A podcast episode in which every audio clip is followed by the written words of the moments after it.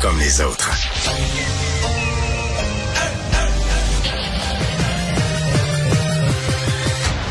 Mario Dumont.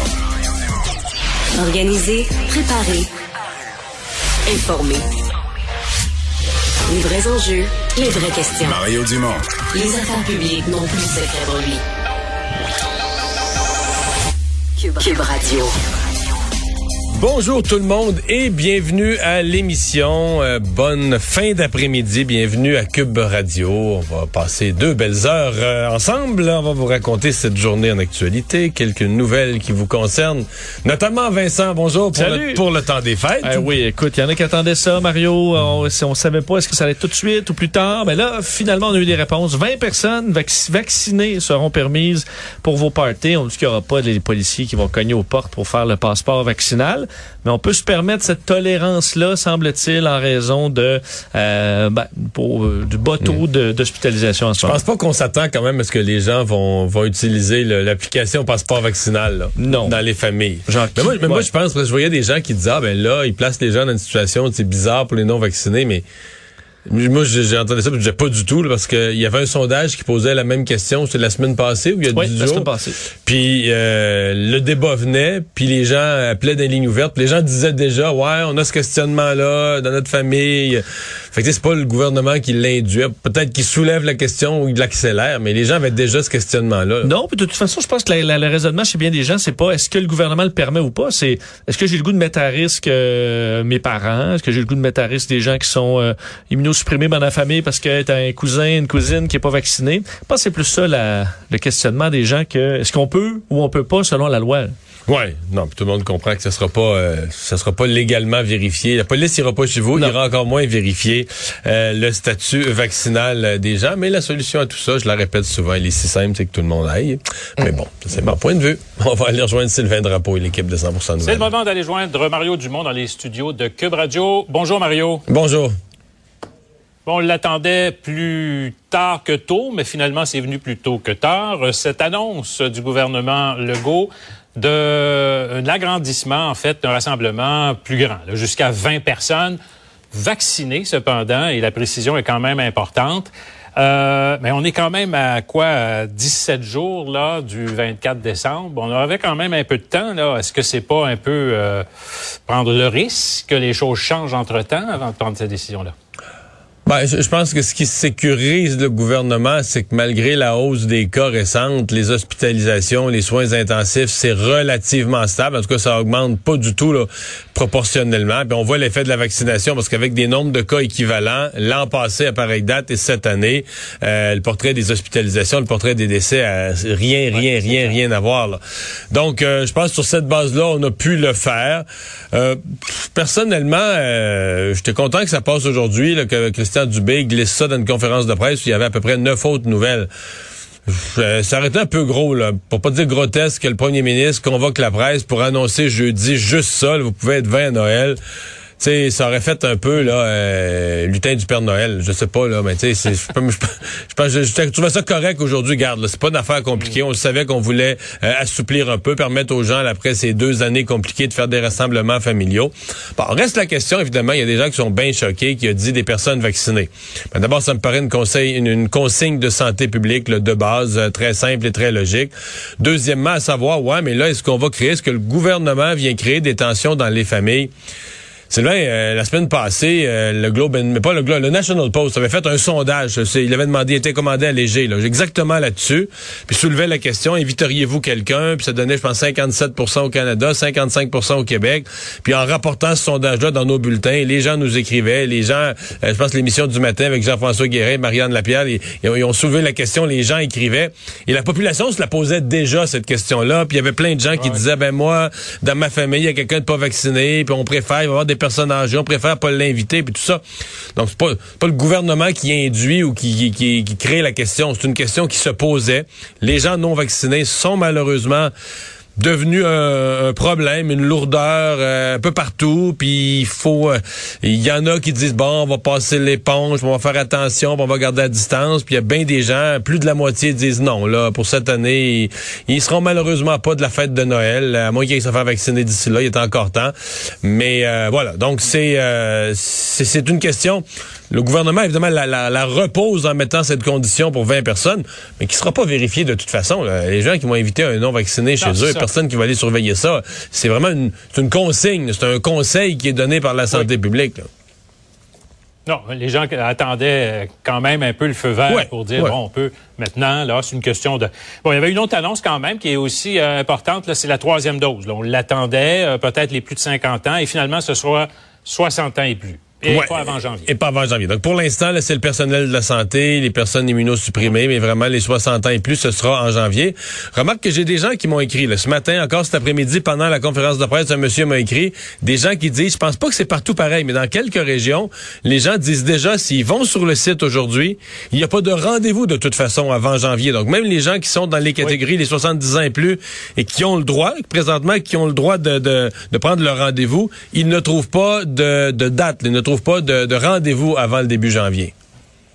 Les places sont prises de toute façon. Parce qu'il faut dire aussi quand même que les 5 à 11 ans ont comme une priorité. les enfants prennent de la place à l'heure actuelle et on le voit dans les chiffres quotidiens. Là, ça, ça a remonté. Il y a plus de gens chaque jour qui se font vacciner à cause des enfants. Justement. Bon, il y a eu évidemment un débat, des tirs groupés là, des partis d'opposition sur la question de la gestion de la première vague CHSLD. On demande en bloc là, une enquête publique. Ouais.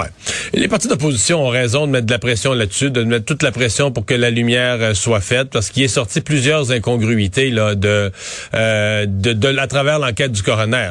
En parallèle, en même temps, en disant ça, ce qu'ils font, c'est qu'ils mettent ils mettent la loupe sur le fait que la coroner fait son travail, euh, fouille, a prolongé son mandat, demande les rapports, dit si j'ai pas les rapports, je vais faire venir, si j'ai pas les rapports papier des inspecteurs, je vais faire venir l'être humain en chair et en os, je vais asseoir l'inspecteur sur la chaise au besoin. Et, je pense que quand les partis d'opposition, c'est un peu plate à dire, mais quand les, partis d'opposition demandent ça, euh, ils, demandent ça dans l'esprit que le gouvernement va dire non. Et donc, ils vont pouvoir dire le gouvernement nous cache quelque chose. C'est un jeu qu'on joue souvent dans l'opposition. Je l'ai fait. je peux plaider coupable. Mais euh, dans les faits... Euh, si on prend un pas de recul, puis si vraiment la société, je pense que les gens ont été outrés, attristés de ce qui s'est passé dans les, dans les CHSLD, veulent avoir la vérité. Mais si on expliquait aux gens une commission d'enquête publique, par exemple un mandat de deux ans, trois ans, euh, quelques dizaines de millions, des recommandations qui arrivent, je sais pas, en 2024, euh, 25, euh, est-ce que les gens, par référendum, est-ce que les gens voteraient oui? Est-ce que la population dirait Ouais, euh, après l'enquête de la coroner, après l'enquête de la commissaire à la santé, après l'enquête de la protectrice du citoyen, on n'a pas assez d'enquêtes, il y a encore des choses cachées? Je suis pas certain sincèrement, euh, je suis pas certain que la population euh, voudrait ça. Le, coût, la durée. Euh, tu sais, moi, je me souviens de la commission Charbonneau, là, même, tu sais, qui était quand même. mais c'est le propre des commissions d'enquête, là.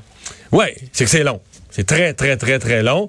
Et au début, là, je me souviens, les premières semaines de la commission Charbonneau, ça faisait des codes d'écoute. On n'avait jamais vu ça dans les postes d'information. On diffusait ça tout en direct.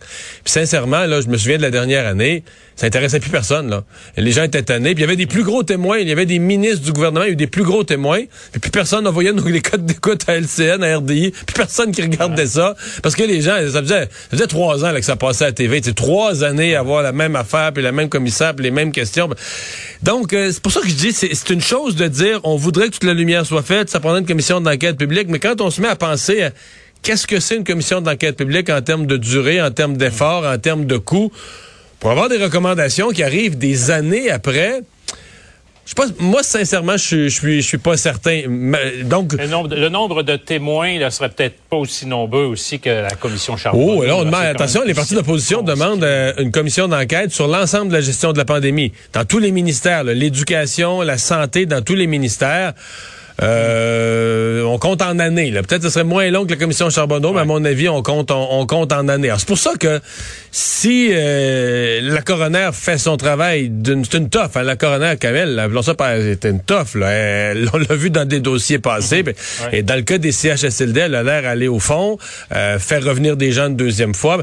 Donc, euh, moi, j'aurais une préférence à ce qu'on se fie, qu'on, à la limite, on donne des outils aux, enquêtes qui sont en place, que de repartir quelque chose à zéro, qui repartirait, je sais pas, au printemps ou à l'été prochain pour une période. Euh, j'ai peur qu'on, sans manquer de respect à toutes ces personnes défuntes à qui on doit la vérité puis à leur famille. à un moment donné, c'est qu'une société, une population stan s'épuise de rebrasser la même affaire et de reparler de la même chose. Bon, Mario, On croyait que le, conflit de travail à la SAQ était sur le point de se régler. On a vu que non, ça a été rejeté à 86% par euh, le personnel. Donc, pour paraphraser euh, ma chef de pupitre, on pourrait peut-être se rassembler à 20 à Noël, mais on n'aura peut-être rien à boire. Comment falloir commencer à se faire un petit vin avec du mou de raisin à la maison. Non, sincèrement, je, je, je ne pense pas. Euh, ce matin, euh, je recevais la présidente de la SAQ, d'abord qui se dit surprise là, du, du vote et qui pensait qu'ils avaient une bonne entente et qu'elle allait être acceptée par les membres, mais qui semble quand même espérer qu'il n'y ait pas de grève avant Noël. En d'autres termes, euh, que le vote. Parce que là, il y a eu des journées de grève. Il y a eu l'entente de principe avec la direction syndicale, avec l'exécutif syndical qui l'a soumis à ses membres. Les membres ont dit non. Mais c'est pas un automatisme qu'on retombe en grève, là. Là, le syndicat repart avec un mandat d'aller négocier une meilleure entente parce que ça a été refusé par les, par les membres. On va renégocier. Donc là, dans le fond, on pourrait, d'ici Noël, on pourrait être à la table de négociation et les employés au travail, les négociateurs à la table et les employés quand même au travail. C'est, je pense, ce que la SAQ espère. Et donc, les employés au travail pour... Par contre, la, la, la présidente de la SAQ reconnaît que on pourra pas avoir les tablettes pleines à 100 là. Il est trop tard, il reste 17 jours avant, avant, le réveillon. Euh, on, on, on, va remplir les tablettes, elles ne, resteront, elles ne resteront pas aussi vides que ce qu'on a présentement. Euh, mais il va falloir accepter des produits de remplacement, puis ça, il y en a plus pour l'instant, ou il y en a plus à telle succursale, puis tout ça. Donc, on risque d'avoir quand même quelques trous là, dans les tablettes. Alors, c'est un peu le portrait que je suis sorti à la fin de l'entrevue. Maintenant, c'est certain que si le syndicat lui jouait un mauvais tour, et repartait en grève là, dans ces 17 jours qui nous séparent de Noël, oh là, euh, là on aura un problème. Et là, c'est un problème tel que tel encore pour les citoyens. Mais pour euh, les restaurateurs, là, on a les vu les files d'attente là aujourd'hui, là, il y en a plein. Ouais, mais là ça, ça, euh, Sylvain, c'est un cercle vicieux parce que quand tu dis aux gens, quand t'es déjà limite au niveau de tes stocks et de tes inventaires, puis tu dis à la TV et à la radio aux gens, ah, on va être limite au niveau des inventaires. Moi, plein de monde que je connais aujourd'hui qui travaille le matin à TVA, là, partait à mi, partait leur, leur chiffre de travail finit à midi. Ils disaient, ouais, je pense que je vais aller faire un petit peu de provision. Fait que c'est sûr que si tout le monde qui habituellement achète trois, quatre bouteilles par semaine va s'acheter une caisse en vue des fêtes, là, non seulement il y a moins de bras pour remplir les stocks, mais il y a plus de monde qui vide les stocks. C'est rough sur l'inventaire. Et c'est peut-être ça. Il y a peut-être un peu de ça dans ce que vit aussi la SAQ. Là. Ouais, mais c'est le bon moment pour les syndicats aussi de faire pression, hein, juste avant Ah, bon, on comprend que le, le syndicat a choisi son, son timing là-dessus, il y a, y a aucun doute. Mais malgré tout, je, je me répète, là, mais la présidente du syndicat a l'air confiante, la présidente, pardon, de la SAQ a l'air confiante Ah, que son syndicat va ça. négocier et non pas faire une grève immédiate. Donc, on pourrait avoir les gens là, qui, qui travaillent aux entrepôts, qui travaillent sur les planchers au moins jusqu'au 24 décembre. Les négociations sont pas rompues encore. Merci Mario. Au revoir, bonne fin de journée. Alors Vincent, dans les autres nouvelles, ben on a notre vaccin québécois Medicago euh, qui est efficace. Oui, efficace euh, quand même à 71% selon. En fait, il faut dire que ça dépend du, du, du variant. C'est quand même ce qui est arrivé au fil des, euh, des derniers mois, de la dernière année. Les variants sont venus un peu changer la donne. Ce qui fait que quand on entend 71 d'ailleurs on dit c'est 75% pour le variant Delta, qui est en ce moment celui qu'on combat ici, chez nous. Mais c'est pour ça qu'on dit, bon, OK, 71, 75 ça, ça se compare pas. Pas parce qu'on a le souvenir des taux, 90 des, Ben, des Pfizer et autres. c'est ça qu'on nous donnait, mais euh, le, le, le Medicago n'a pas pu le tester euh, face au vaccin, au, au virus originel, le premier, la version disparu. de Wuhan, qui est pratiquement disparu.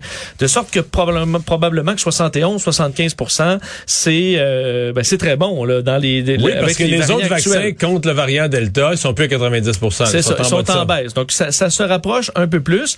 De sorte que Medicago, qui dévoilait ces chiffres-là aujourd'hui, dit qu'immédiatement, on va demander l'approbation réglementaire à Santé Canada, se disant très fier des tests qui ont été faits. Euh, et, euh, entre autres, parce qu'on parle, les- dépendamment du variant, c'est entre 71 et 89 On n'a pas pu le tester face à Omicron, quoi qu'on fait des recherches parallèles sur Omicron euh, en ce moment. Euh, mais on pourrait commencer la distribution du vaccin, premier vaccin au monde de ce type fait par euh, avec des plantes là, dans le monde. D'ailleurs, quelqu'un me faisait remarquer, euh, tu sais qu'il y a dans le monde religieux, écoute, il y a des raisons d'être anti-vaccin, il y en a une multitude, mais si on veut augmenter les taux de vaccination, Oui. il y a une objection religieuse de quelques groupes religieux sur la notion de l'ARN messager. Là. Parce qu'il y aurait des cellules qui auraient été utilisées dans la recherche. Alors là, tu as un vaccin entièrement végétal. Oui. À base de plantes? Vegan. J'aurais pas dit de même. Alors, peut-être, semble-t-il que ça pourrait convaincre des personnes supplémentaires. Ça pourrait faire un vaccin Oui. acceptable pour des personnes. Parce qu'il y avait la question ça, des cellules souches qui sont utilisées en début vrai, de là, recherche. ouais, en Ben, c'est de- que le, le vaccin comme tel, il est pas fait avec des cellules souches. C'est que dans la recherche, au départ, euh, il y avait eu des, des, des, des cellules souches clonées, si je me trompe pas. Euh, Disons que ça fait raison religieuse étirée un peu, qui me fait penser que peut-être que si ces gens sont anti-vaccins, finalement, ils vont trouver que chez Medicago, il y a un des employés qui avait pas enlevé ses claques un jour, un jour de février dans le laboratoire, puis que Ouais, puis euh, il il est pas bon chose- non plus. Ben, c'est pour ça, parce qu'on en a entendu des gens qui disaient, ben, on faut attendre ce vaccin-là, par exemple. Mais moi, j'ai l'impression que c'est plus des raisons qu'autre chose, là. Euh, mais ça fera une Mais raison moins. peut-être, peut-être un 2 Peut-être. qu'on ira chercher. On se- je serais très content que ce soit le cas. D'ailleurs, c'est ça fonctionne aussi avec les, les deux doses. euh, donc, dans le cas de Medicago, et on, a, on prévoit pouvoir en produire jusqu'à 76 millions de doses. là. Euh, la production qui est déjà débutée d'ailleurs. Alors, on pourrait arriver rapidement avec ça. Et ça va être intéressant parce qu'on rajoute quand même, et là on le voit là, avec les variants, on va probablement avoir à se faire vacciner euh, peut-être sur le long terme là, avec des vaccins. Alors, avoir un éventail plus varié.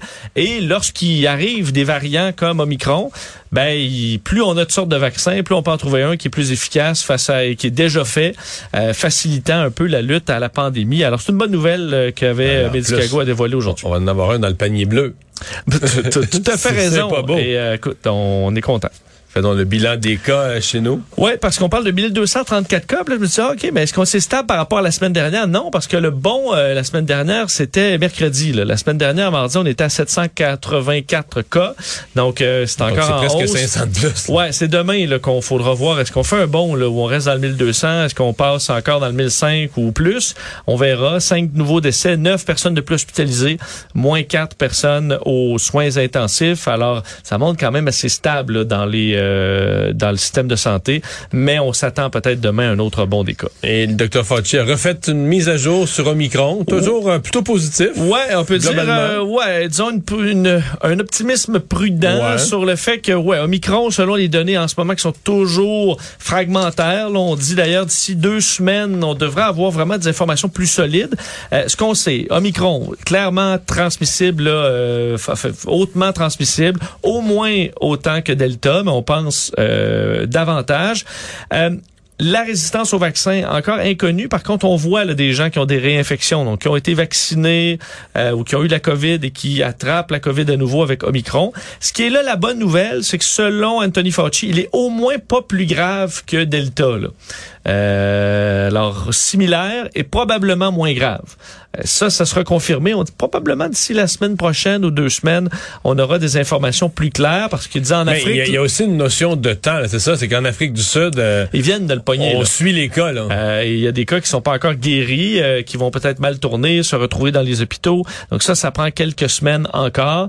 Mais somme toute, on dit il est au moins pas plus grave que Delta. S'il est juste grave équivalent à Delta, c'est quand même un variant beaucoup plus dangereux parce qu'il est beaucoup plus euh, contagieux. Mais on souhaite quand même, on se croise les doigts, si Del- Omicron pouvait peut-être être un peu moins virulent, un peu moins dangereux, ce serait une très bonne nouvelle. Alors on aura les réponses sous peu. Mario Dumont et Vincent Dessureau. Un duo aussi populaire que Batman et Robin. Cube Radio. On parlait tout à l'heure euh, de ce, ce- ce front commun de l'opposition.